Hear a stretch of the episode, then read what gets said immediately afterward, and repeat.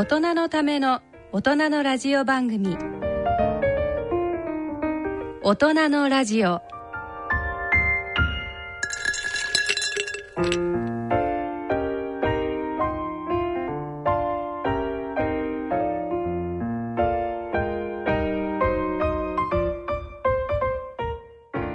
ご機嫌いかがでしょうか？安倍賢人です。えー、今回も55分間よろしくお付き合いいただければと思います。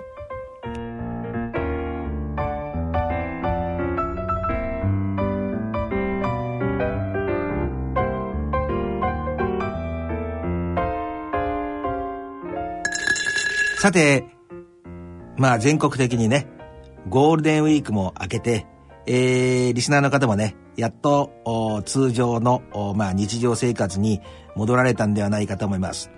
えー、私の方はね、えー、ついこの間かな、ネットで、私いつも、生活がね、日本で暮らしてるんですけど、大体、見てるテレビ番組とかもそうですし、メールのやり取りとか手紙のやり取りとかも、ほとんど60%ぐらいは英語で暮らしてるんですよね。これで、えー、ちょうど英語版のニュース見てたら、あの、グリムスリーパーって言うんですけどね。グリムスリーパーね。まあ日本語でうまく訳したらね、沈黙の殺人鬼とでもいいんですかね。あの、連続殺人犯ロサンゼルスのね、が、あまあ、刑が確定したっていうふうなニュースがあったんですけど、なんでこんな話してるんかっていうとね、あ、その前にね、なんでグリームスリーパーっていうかっていうと、殺人を犯して10年近く一切、えー、犯行を犯さなくて、10年ぐらいしてまた犯行を始めたっていうね、その間完全にブランクがあるっていうことで、まあ、私が訳したところのスリーパーっていうのは、その間ずっと沈黙期間なわけですよね。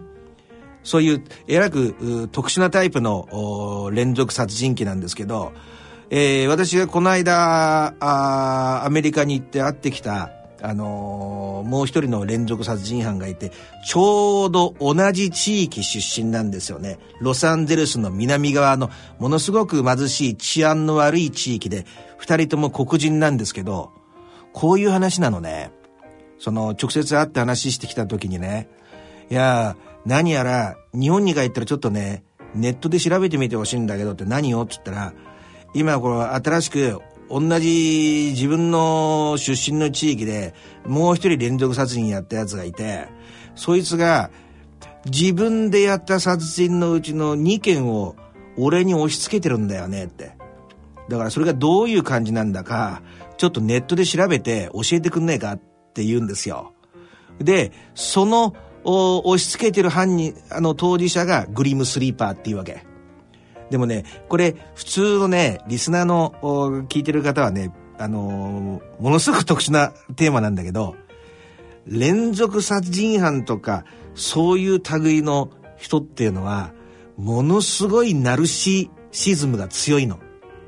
だから、今回だけじゃなくって他にもある同じ地域から出た連続殺人鬼同士でなんかライバル意識を持ってるっていうケースってものすごくあるんですよね。あの、日本でも知ってる方いると思うんですけど、テッド・バンディっていうね、もう典型的な連続殺人鬼の代名詞みたいな、あの、存在なんですけども、電気椅子で処刑されちゃったんですけどね。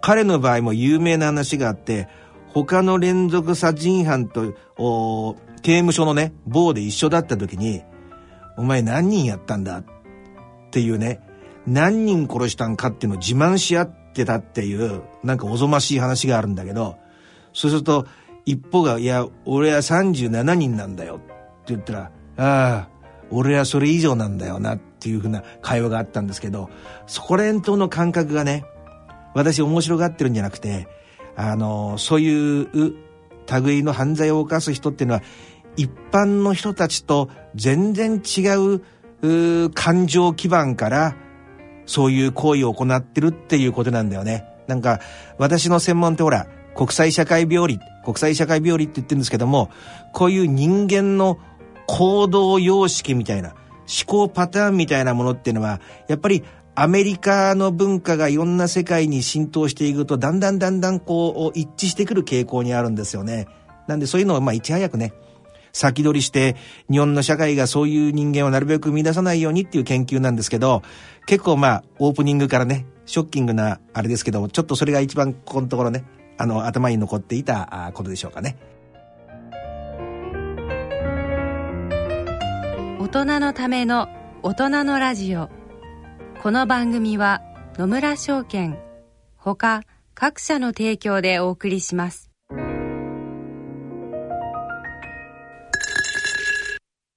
野村。第二の人生に必要なのはお金だけじゃないから。ゆったりとした旅を楽しみたい。健康はもちろん若々しさもまだまだ保ちたい。住まいをもっと快適にしたり相続のこととかもしもの時のことも考えておきたい。セカンドライフのために知りたいことってたくさんありますよね。あなたのハッピーなセカンドライフのために。野村証券の本支店ではさまざまなスペシャリストを講師にお招きして野村のハッピーライフセミナーを開催しています。詳細はウェブで「野村のハッピーライフ」と検索してください。なお当セミナーではセミナーでご紹介する商品などの勧誘を行う場合があります。それの村に来て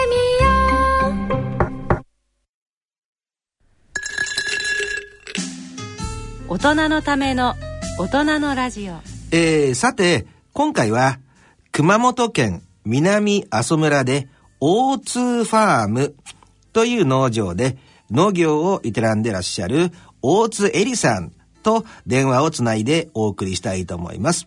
大津さん、よろしくお願いします。よろしくお願いします。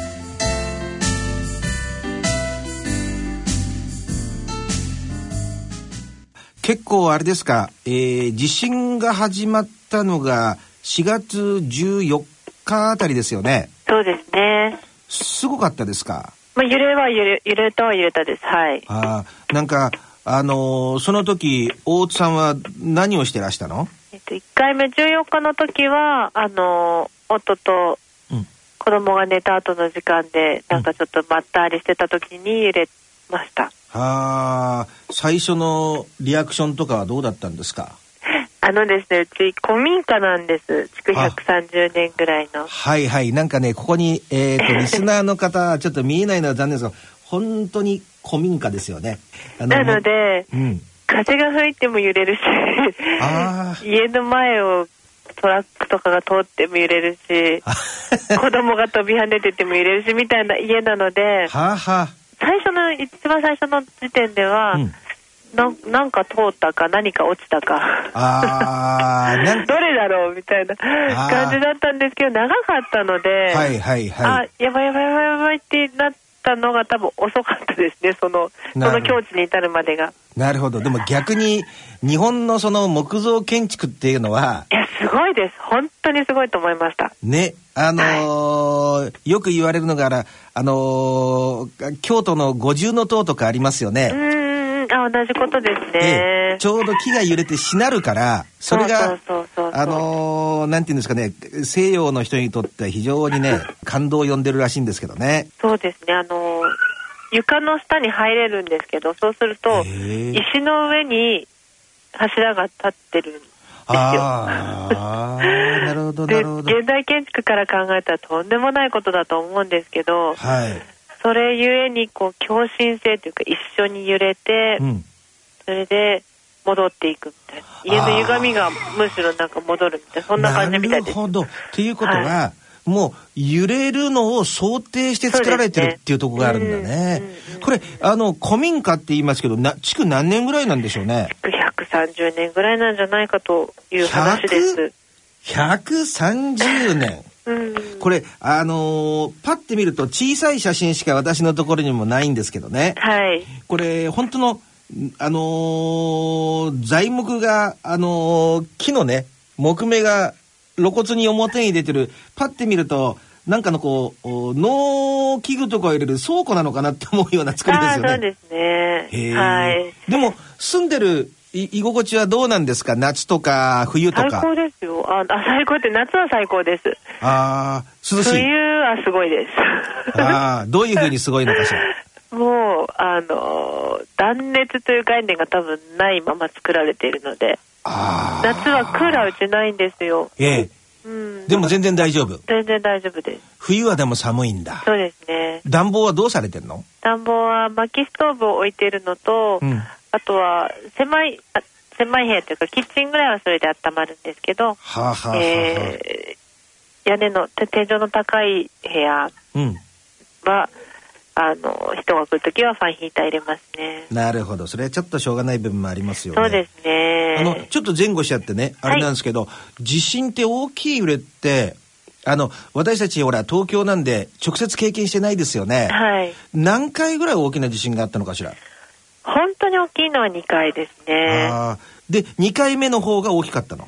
そうみたいです。ただそっちの方が夜中だったので。うんなんていうんですか、なんか夢の中というか、あの、はって思った時にはもう揺れが後半だったので。なるほど。うん。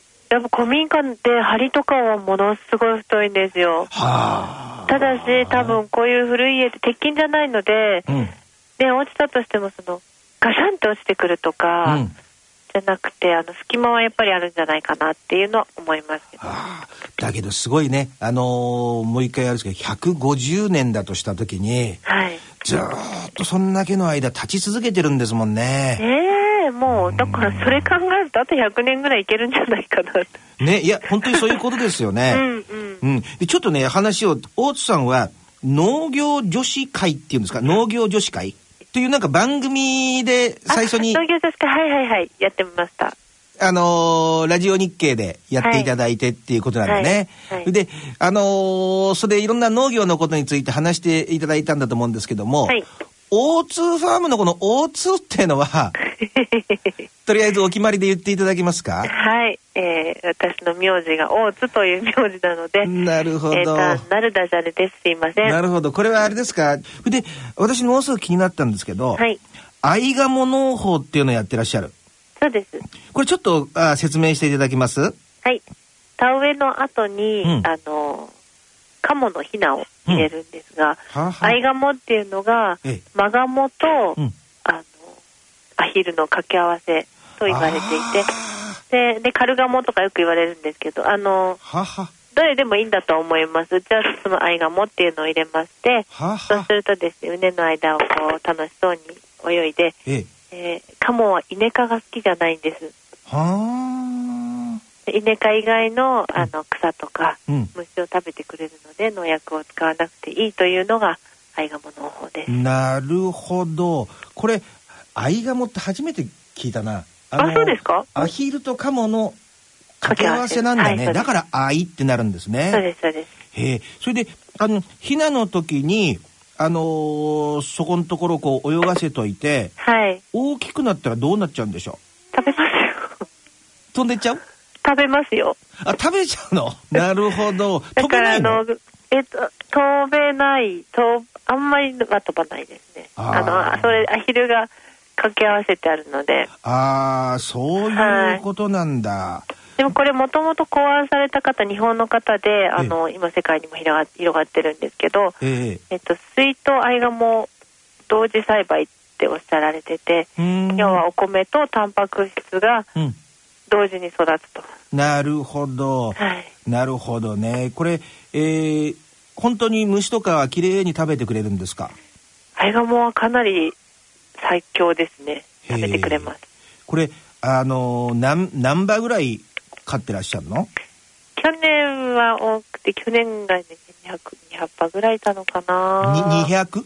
はい。ああ、そうなんですね。で、去年から多くなったんです。あの、近所のお年寄りたちがやっぱりとうとう、田んぼがなかなかできなくなってきて、ええ、あのこっちもやってくれっていうのが増えてきたのがあの急に増えまして、はあはあ、でそれまではまあ何十パーっていう単位であの最後家族だったりお客さんだったりで食べれる範囲だったんですけど、うんうんうん、去年からちょっと増えて今は、あのー、管理してらっしゃる水田がものすごく広くなったってことですけど、そうなんです。はい。あの、なんかイメージできるなんか広さってどのぐらいでしょうかね。学校の校庭ぐらいあるの？まあサッカースタジアム5個分ぐらいです。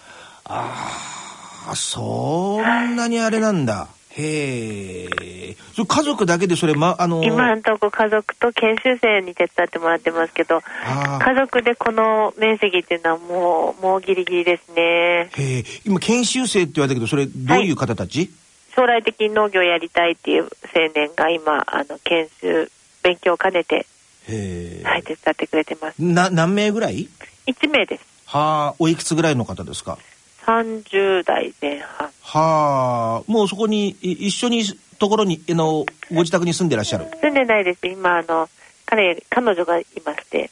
はあ、彼女もと関東から来てくれてですね。家を一軒借りて住んでます。へえ、なんかいいですね。もうそその彼らはそこに滞在してどのぐらいになるのかしら？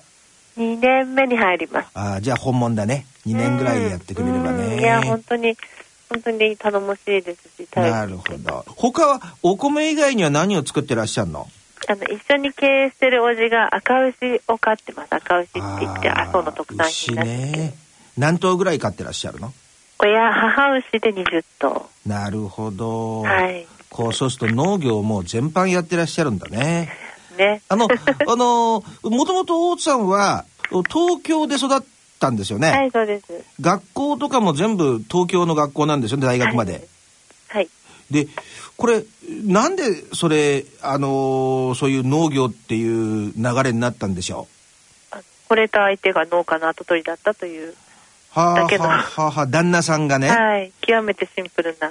旦那さんとは、こう東京で。はい。大学の同級生です。あ、同級生なんだ。はい。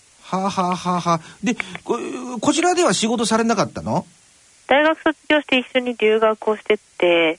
どちらに？ドイツに。はあはあはあはあは。あ帰ってきてから半年だけは東京で、うん、なんかこうちょっとお手伝いみたいな仕事をしてたんですけど、うん、どうせいつかは継がなきゃいけないという立場にあったのでだったらもう早くからやろうかっていうのでで本格的に働く前にははじゃあもう戻るあの田舎のその熊本の方に戻るっていうのは最初から、はい、えー、条件として織り込み済みだったわけですね。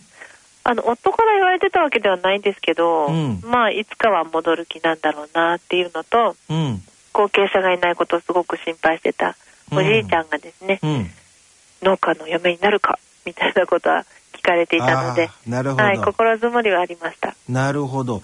でも、もともとなんか、本当の都会っ子で、はい。カエルすら見たことがなかったっていうのは本当でしょう見たことがないのは嘘ですけど、苦手だったのは確かです。ああ。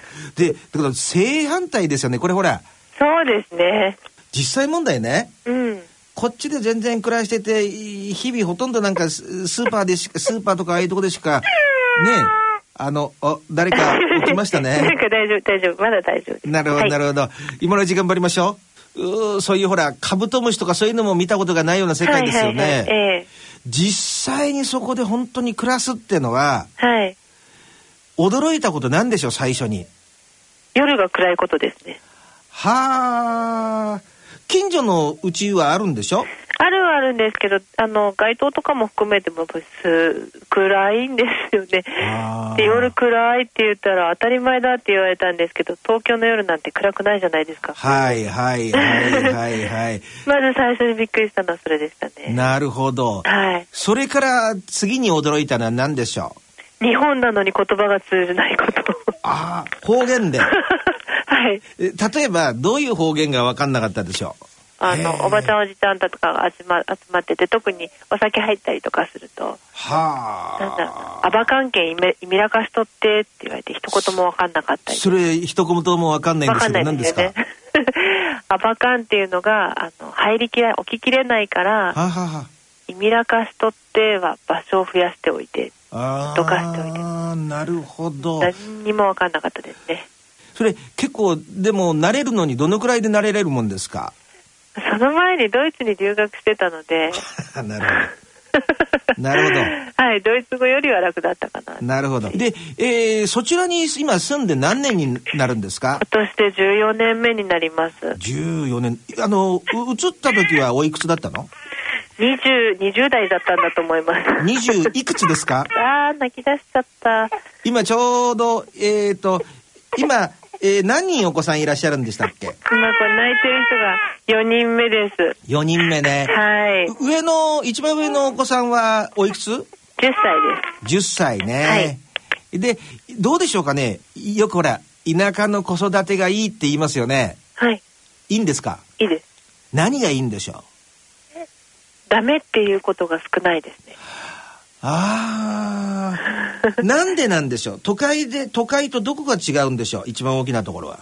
えー、やっぱり場所があることだと思います。ああ、なるほどね。はい。私マンションで育ってるので、うん、実家にのマンションに帰ると朝からですね、うん、あの男の子上は3人男の子なので、うん、あのどんどんしちゃダメとかどうかしちゃダメとか。あなるほど。はい。あの大声で叫んじゃダメとか。なるほど。ずっとダメダメ言ってなきゃいけないんですけど。はいはいはいはい。田舎でダメっていうのは道路飛び出しちゃダメだけぐらいですね。はあ、はあはあはは。そう考えるとあれですよね。人間もほらあ成長する過程では自然の動物と同じですからね、うん、だからいかにこの狭い、えー、都会のこの条件っていうのがそういうものに相反してるかってことですよね。特に男の子なんかはですね、うん、あのやっぱりエネルギーを持て余しているので、うん、それを閉じ込めてしまうとやっぱりど親も大変だし子供さんも大変なんだろうなって思って。あの聞いてらっしゃるねリスナーの方に、ちょっとイメージをつかんでもらいたいんですけど、はい、おおおお子さんたちはどんなことやって遊んでんですか？とチャンバラごっことか木登りとか。はあちなみに学校は生徒数はどのくらい？全校で40人ちょっとです。あでも40人はいるんだね、そうでも 40, それ40年ぶりに40人超えたって言われてます。へえっていうことでその前の年あたりは？は36人だったかな。じゃあ少しずつ増えてったんだ。増えてるんですよ。これなんで増えたんでしょうね？移住者がいらっしゃるっていうのもあるんですけど、うん、えー、一人一世帯あたりが多かったりとかですね。ああ今移住者って言われましたけど、はい、どのくらいいるのかしら？えー、南阿蘇村全体で見ると何十世帯もいると思いますよ。えー、そうなんですか。うん、東日本大震災以降の移住されてる方が増えていて。じゃあ東北地方からそちらに移り住んだってこと？だけでもないです。関東、関西から含めてなんですけど、はい。それ興味深い。なんでなんだろう？まあ、原発から遠いっていうのが一つと、うん、うん、それからあの阿蘇って空港今私が住んでるところは空港が近いのであ 2, 2拠点居住もできるんですよね。なるほど、はい、そうすると田舎の暮らしができるけど都会へのアクセスも一応あるってことですね。すねはい、なるほどなるほど。世を捨てて田舎暮らしをっていうんではなくて、うん、むしろ都会を離れてもあの仕事できる職種の方が来ていらっしゃる感じなので。あっていうとあのネットとかを使ったりして仕事するとか、ね、はいとかクリエイターの方とか。が結構いるんですね。はい、一番あの最寄りの、はい、都会っていうのはどこになるんでしょう？大都会はソウルだって夫は言ってます。まあそれは一応聞いとくとして。してええ、まあ熊本市ですね。は車で行くとどのくらいかかるんですか？1時間ちょっとです。そこに空港もあるんですよね？空港は30分ぐらいです。そうなんだ。はい。ああ、なるほど。だんだんだんだんイメージがつかめてきましたね。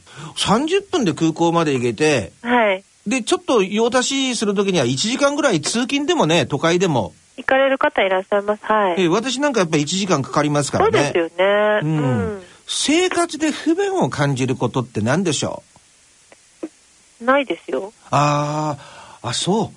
こういう話が面白いね。あの、実際には都会育ちの大津さんが、はい、それほど抵抗なく地方でも暮らせるっていうことですよね。そうですね。人にもよるのかもしれないですけど、うん、私は特に抵抗もなかったし、うん、あの離婚する時はあなたが出てってねって今言ってます。それまでそそういうまで気に入ってるわけなんだ。大好きです。ああ、何がそんなにいいんでしょう？一言で水がいい。ああ、水ね。水が美味しいところは何でも美味しいですし、今回の震災でも本当に強かったなっていうのは、断水してたんですけど、水どっからでも湧いてきてるんですよ。そっかそっかそっかそっか、やっぱり自然の中に生きてるって強いですね。今回本当によくわかりましたね。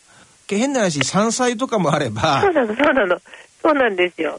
今、タケノコシーズンで。ねえ。しいたけとかたけのことかセリとかがあってなるほどで震災の次の次の日かな子供たちがちょっと夕食の数取ってくるって言って川に釣りに行ってだからいかにあれですよね都会の暮らしっていうのがそういうシステムに依存しなければ暮らせないようになってますよね。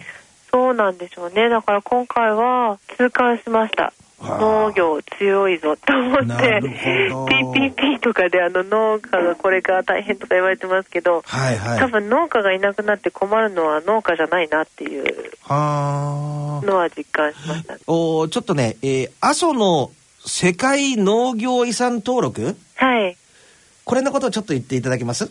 えー、ほぼ3年もうすぐ3年経つんですけれども、うん、えー、阿蘇地域があのー国連が認定する世界農業遺産というのに、うん、えー、認定していただきました。これ、えー、大津さんがかなり取り組んだんですね。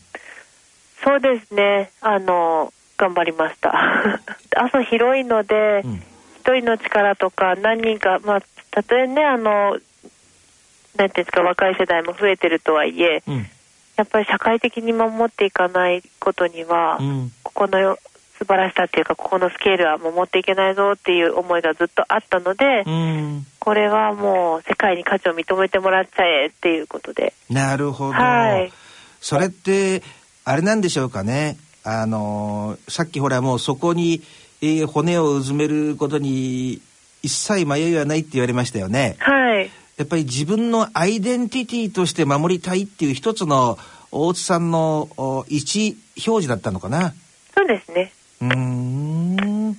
お聞いているリスナーの方にね、はい、あのぜひともそこに住んでいる、えー、大津さんとして、えー、メッセージをいただけたらと思います。農家の友達を持ってほしいなって思います。あああのそれはどういう思いからでしょう自分が作ったものを子供に食べさせられるっていうのはものすごく幸せなことだなと感じていてでそれがじゃあ親戚の子になったり友達の子になったり、うん、で広げていくと、うん、やっぱりあのこっちも作る時に、あの人に食べてもらったらいいなって思うし食べてる方もあの人が作ってくれたんだなっていうなんかそのよく最近顔の見える生産者って言われて、うん、あの似顔絵とか書いてありますけど、はいはい、一方通行じゃいけないくて両方お互い知ってるっていうのが大事なんだろうなと思うと友達がいるといいんじゃないかなと。なであの自分自身が田舎暮らしをするっていうのってそんなに簡単な選択肢ではないと思うので、うんうん、みんなに移住しなっては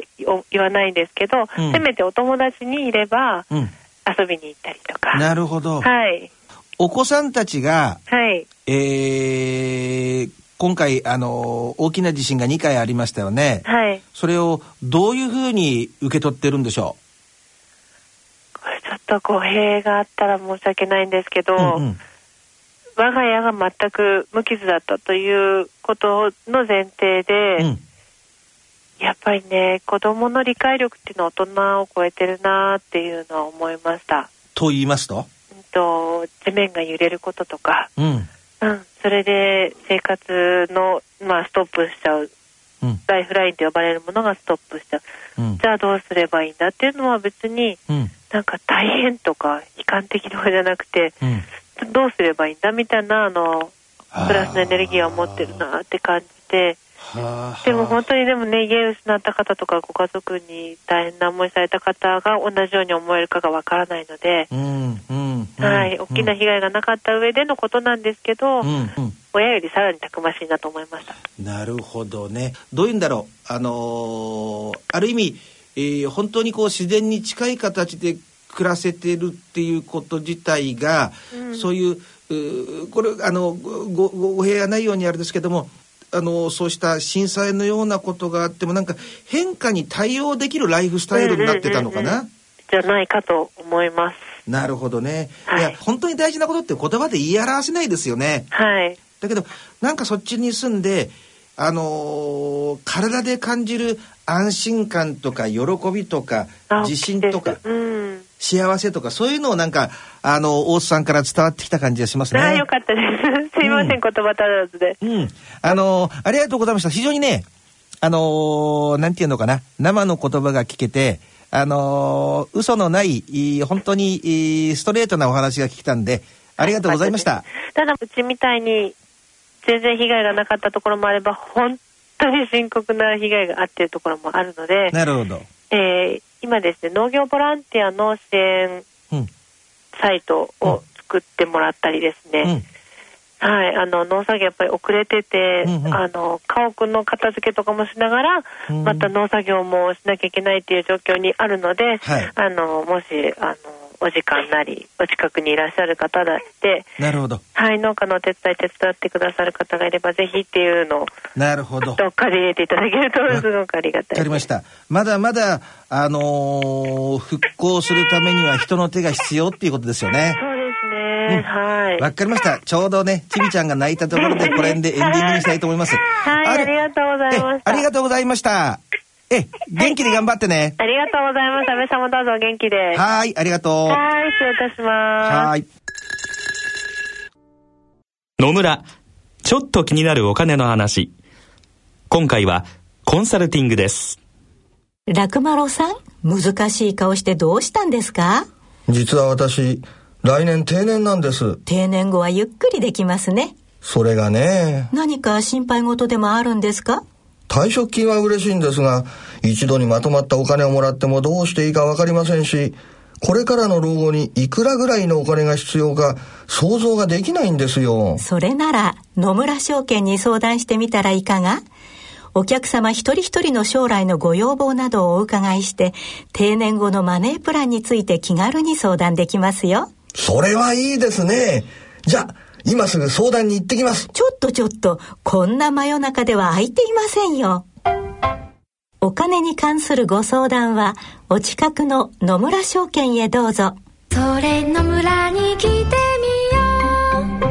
う。大人のための大人のラジオ。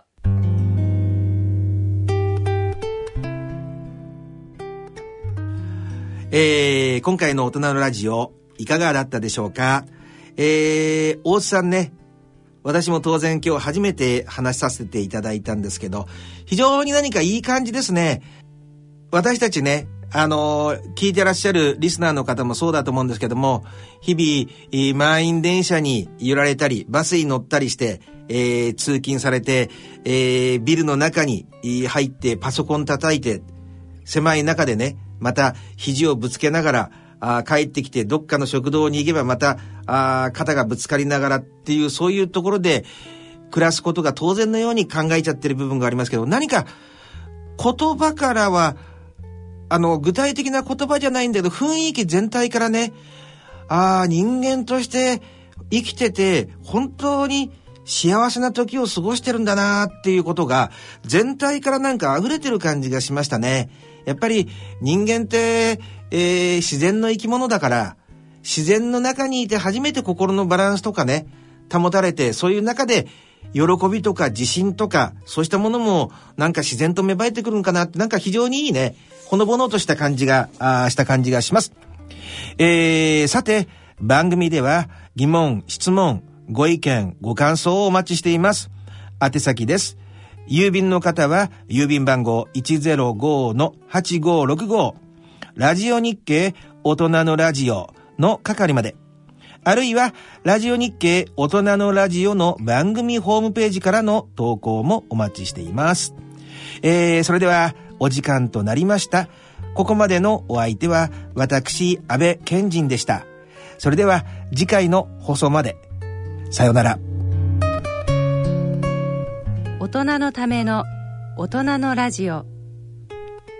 この番組は、野村証券他各社の提供でお送りしました。